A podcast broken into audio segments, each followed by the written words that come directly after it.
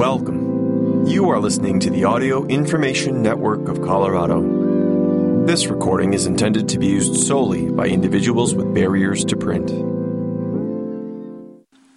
Hello. Thank you for joining us for the Friday, September 2nd, 2022 reading of the Human Health Program. My name is Emily Crocker. On today's program, what to know about the new booster shots from the New York Times, and muscle aches and pains not side effects of statin use from New Atlas.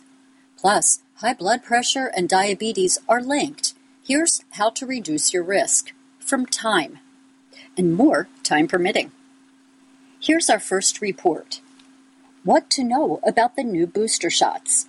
The FDA has cleared new shots targeting the latest version of the Omicron variant. When should you get yours? Here's what experts recommend. By Dani Blum from the New York Times. With fall and winter looming, along with an anticipated seasonal surge in COVID cases, the Food and Drug Administration has authorized a new tool for battling the pandemic updated booster shots. The new shots target the Omicron subvariant BA5, the dominant version of the virus. These retooled boosters could be available as soon as next week.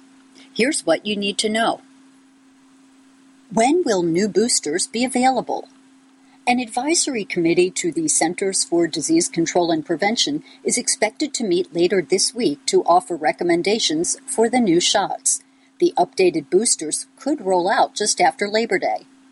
It typically takes around one to two weeks after you get the shot for your antibodies to kick in, Aubree Gordon, an epidemiologist at the University of Michigan, said. Where can I get the new booster shot? The new vaccine will most likely be available at pharmacies, doctors' offices, and community health centers. Many mass vaccination clinics across the country have closed, so you may have to seek out a new vaccination site. You can search a directory of sites at vaccines.gov. That's Who is eligible? The FDA authorized the Pfizer BioNTech booster for anyone 12 or older who received an initial vaccination or booster shot at least two months ago. Adults 18 or older can get the Moderna vaccine if it has been at least two months since their last vaccination. What is the difference between the Pfizer and Moderna boosters? Beyond the difference in age criteria, there is no practical difference between shots, said Dr. Peter Chin Hong, an infectious disease specialist at the University of California, San Francisco. From your body's immune system perspective, it doesn't remember which brand it is, he said. Will this Omicron specific booster entirely replace the other boosters?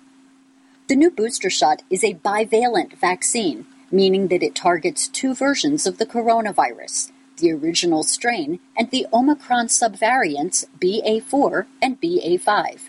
The previous booster shot targeted only the original version of the virus. The new shots will most likely become the only available boosters.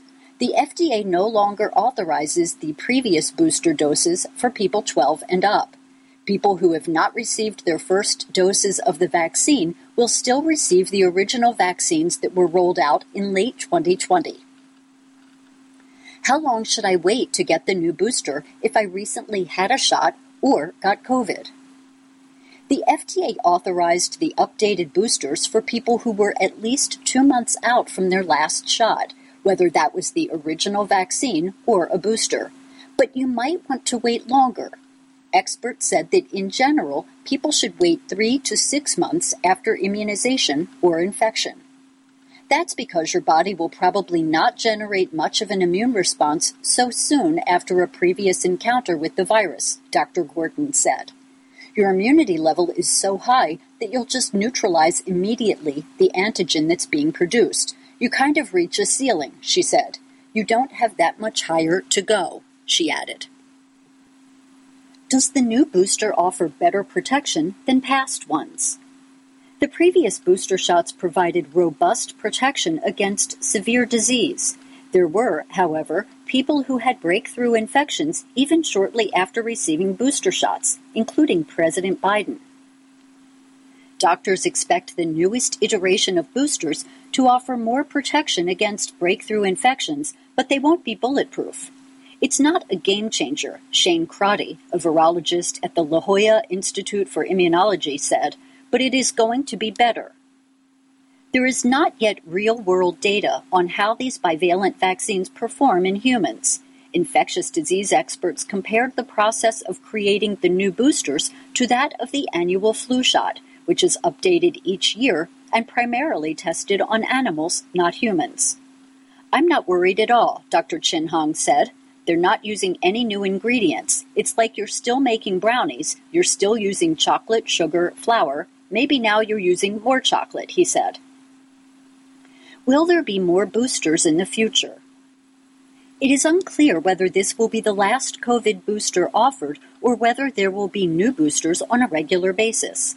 The United States could offer the vaccine each year around the fall, similar to the flu vaccine, if the virus surges become predictable, Dr. Chin Hong said. But the pandemic's trajectory has been anything but straightforward, and it's hard to anticipate the state of the virus over the next few months, let alone the next few years. If the virus had not evolved, we probably would not need any new shots now, Dr. Crotty said, adding, It's really up to the virus. Up next, muscle aches and pains, not side effects of statin use, large study finds, by Rich Haridy from New Atlas.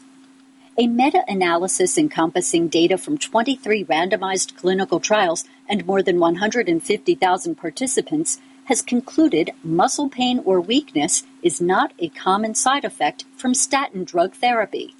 The important findings indicate most experiences of muscle problems while taking statins are not due to the drug and should not influence whether a person ceases the treatment. It's been estimated that around one in five people stop taking statins due to perceived side effects, often muscle aches and pains. Despite placebo controlled clinical trials not detecting muscle problems to be a relevant side effect of statins, the idea has become common among many patients and clinicians.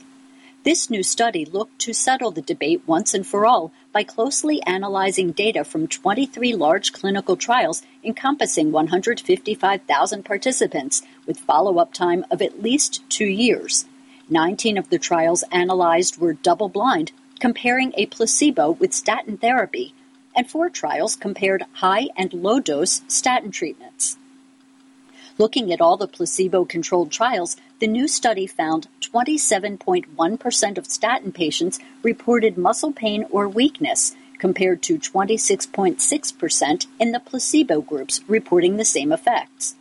The only side effect signal the new research could detect was a mild 7% relative increase in reports of muscle problems in the first year of statin therapy compared to placebo. After the first year of treatment, all reports of muscle issues were similar between placebo and statin groups.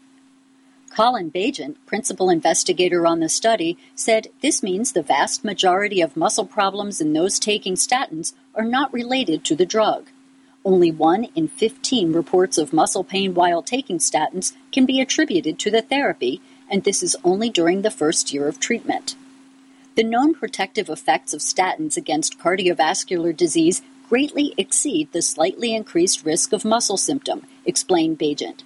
For example, every 1,000 people taking a moderate intensity statin, the treatment would cause 11 generally mild episodes of muscle pain or weakness in the first year, with no significant excess in subsequent years. Over a five year period, statins typically prevent 50 major vascular events in those with pre existing vascular disease and 25 major vascular events in those with no pre existing vascular disease, with longer treatment yielding larger benefits. Nilesh Samani from the British Heart Foundation said the findings should help reassure patients that statins are safe and effective. So, if signs of muscle problems do arise while taking statins, patients should not immediately assume it is a side effect of the drug and stop their medication. Samani also noted the findings indicate how common muscle aches and pains can be in older people. And the new data does not mean these problems should be dismissed by doctors and patients. Almost one quarter of patients who participated in the trials reported such symptoms, whether they were taking statins or placebo, said Samani. It is vital that the genuine concerns of people who do experience muscle symptoms are not dismissed and that doctors have continued consultations with these patients to ensure their medication is tailored to work best for them, Samani said. The study was published in the journal The Lancet. Up next, high blood pressure and diabetes are linked. Here's how to reduce your risk for both. Excess weight may play a role in why diabetes and hypertension so frequently show up in tandem. By Markham Heid from Time. High blood pressure, also known as hypertension, and type 2 diabetes are two of the most common medical conditions in the U.S. Unfortunately, they often occur together. Some research has found that 85% of middle aged or older adults who have type 2 diabetes also have hypertension, and both conditions elevate a person's risk for heart disease, stroke, and kidney disease. These increased risks are significant and, in some cases, grave. Researchers have found that people with type 2 diabetes are up to four times more likely to develop cardiovascular disease than those who don't have the condition. People with diabetes are also twice as likely to die of cardiovascular problems. The leaps in rates of stroke, kidney failure, and other deadly complications are also substantial for people who have both high blood pressure and diabetes. Why do these conditions so often show up in tandem? Experts are still trying to nail down the precise connections, but they say excess weight may play a part. People who have hypertension and type 2 diabetes also have obesity, and this triumvirate, as some researchers have termed it, is associated with metabolic and endocrine problems that overlap and promote disease. Obesity seems to be fertile soil for both, says Dr. Srinivasan Beddhu, a professor of internal medicine at the University of Utah School of Medicine. Also, the sheer commonness of hypertension all but ensures that most people with type 2 diabetes will end up with both diseases. Roughly half of all U.S. adults have hypertension, and that percentage goes up with age. It can develop as early as ages 30 to 42, but in most cases, by the time you're in your 50s, it's there says Dr. George Bakris, a professor of medicine at the University of Chicago. Although hypertension often precedes type 2 diabetes, Bakris says, diabetes is increasingly common in young adults and even children. It's more important than ever to keep an eye out for both conditions, perhaps especially if you're overweight or obese. Here, experts explain how high blood pressure and type 2 diabetes cause trouble in combination as well as how to manage the conditions and reduce their associated risks. Understanding the connection. Every time a heart beats, it sends blood out into the body via the circulatory system. In between beats, the heart fills with blood. A person's blood pressure refers to two different but related measurements of this cycle. The first, known as systolic blood pressure, is the pressure inside the arteries when the heart beats and pumps out blood. The second measurement, known as diastolic blood pressure, is the pressure inside the arteries when the heart is resting and filling with blood. These two numbers are usually presented together, and they almost always rise and fall in unison. In the US, blood pressure scores higher than 130 over 80 are considered hypertensive. Bakris says hypertension is often called a silent killer because it may cause no symptoms. Even when a person's blood pressure is dangerously high, the symptoms that develop are so common and nonspecific, meaning they turn up for all sorts of reasons, that you may not connect them with high blood pressure. Dizziness, headaches, and blurry vision are among these nonspecific symptoms. By the time they set in, a person's blood pressure may have been elevated and doing damage for several years. What sort of damage? High blood pressure can stretch or injure your arteries in ways that raise your risk for heart disease, arterial disease, stroke, and other cardiovascular complications. High blood pressure also increases stress on the kidneys and some other organs. Type 2 diabetes is a medical condition defined by high blood sugar levels. These high levels are caused by problems related to insulin, which is a hormone that signals to the body's cells that they need to absorb blood sugar. In people with type 2 diabetes, the cells become resistant to insulin, meaning they do not properly absorb blood sugar. As with hypertension, the early symptoms of type 2 diabetes, frequent urination, blurry vision, dramatic hunger spikes, may not raise immediate red flags. If someone isn't staying on top of their doctor's appointments, they may not be aware that one or both of these conditions is present. How do these conditions combine in ways that contribute to health problems? Both affect the small blood vessels, says Dr. Mattias Brunstrom, a hypertension specialist and physician researcher at Umeå University in Sweden. Diabetes affects the vessels in ways that make them stiffer, and high blood pressure impairs their function. This stacking of arterial damage helps explain why the combination of the two conditions is associated with cardiovascular problems, including higher rates of heart disease and stroke. At the same time, both hypertension and type 2 diabetes may also promote higher than normal levels of blood sugar. Elevated blood sugar can damage the cells of the kidneys as well as the heart and blood vessels. Kidney disease, and ultimately kidney failure, is a common complication among people with both of these conditions. If you have systolic blood pressure consistently above 180, within 12 to 15 years you will be on dialysis, Bakris says, referring to a medical procedure that removes, filters, and returns the blood to someone whose kidneys are no longer up to it. Elevated blood sugar caused by type 2 diabetes further damages kidney cells and increases the odds that the kidneys will struggle or fail to perform their job. Although cardiovascular and renal problems are two of the most common complications, hypertension and type 2 diabetes can cause or contribute to a wide range of health problems, from dementia to blindness.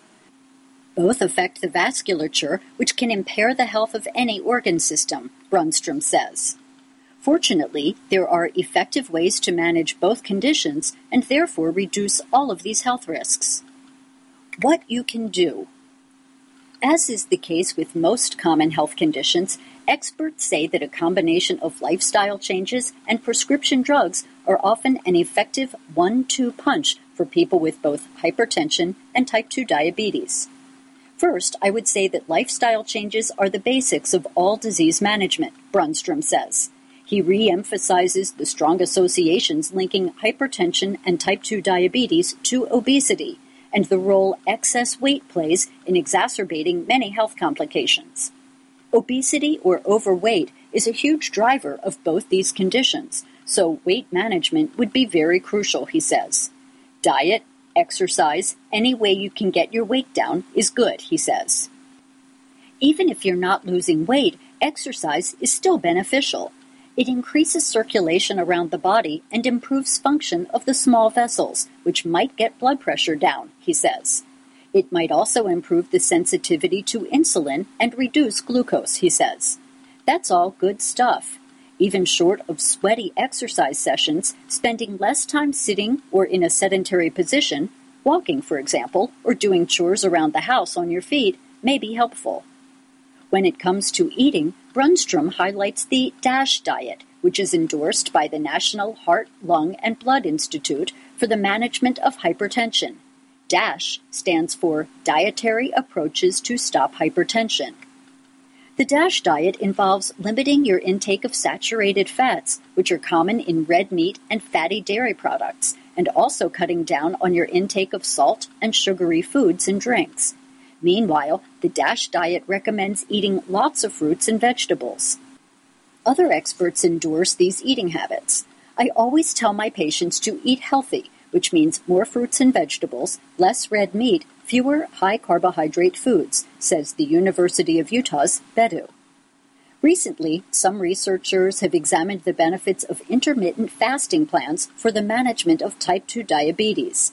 These approaches involve limiting or eliminating all caloric intake for an extended period of time, usually 16 hours or longer. There's evidence that they may be beneficial. They also appear to be safe for people with early or mild disease. But if you have diabetes and are on medications, these diets can wreak havoc, Bakris says. If you want to try that, you need the help of a physician or accredited diabetes dietitian, he says. Weight loss surgery may be a treatment option worth considering. Recent research shows that bariatric surgery has helped both young people and adults get better control of their diabetes and hypertension. In some cases, especially those involving teenagers, weight loss surgery has removed the need for medications or even eliminated the diseases entirely. Apart from surgery and lifestyle interventions, experts agree that prescription medications are almost always necessary to manage these diseases.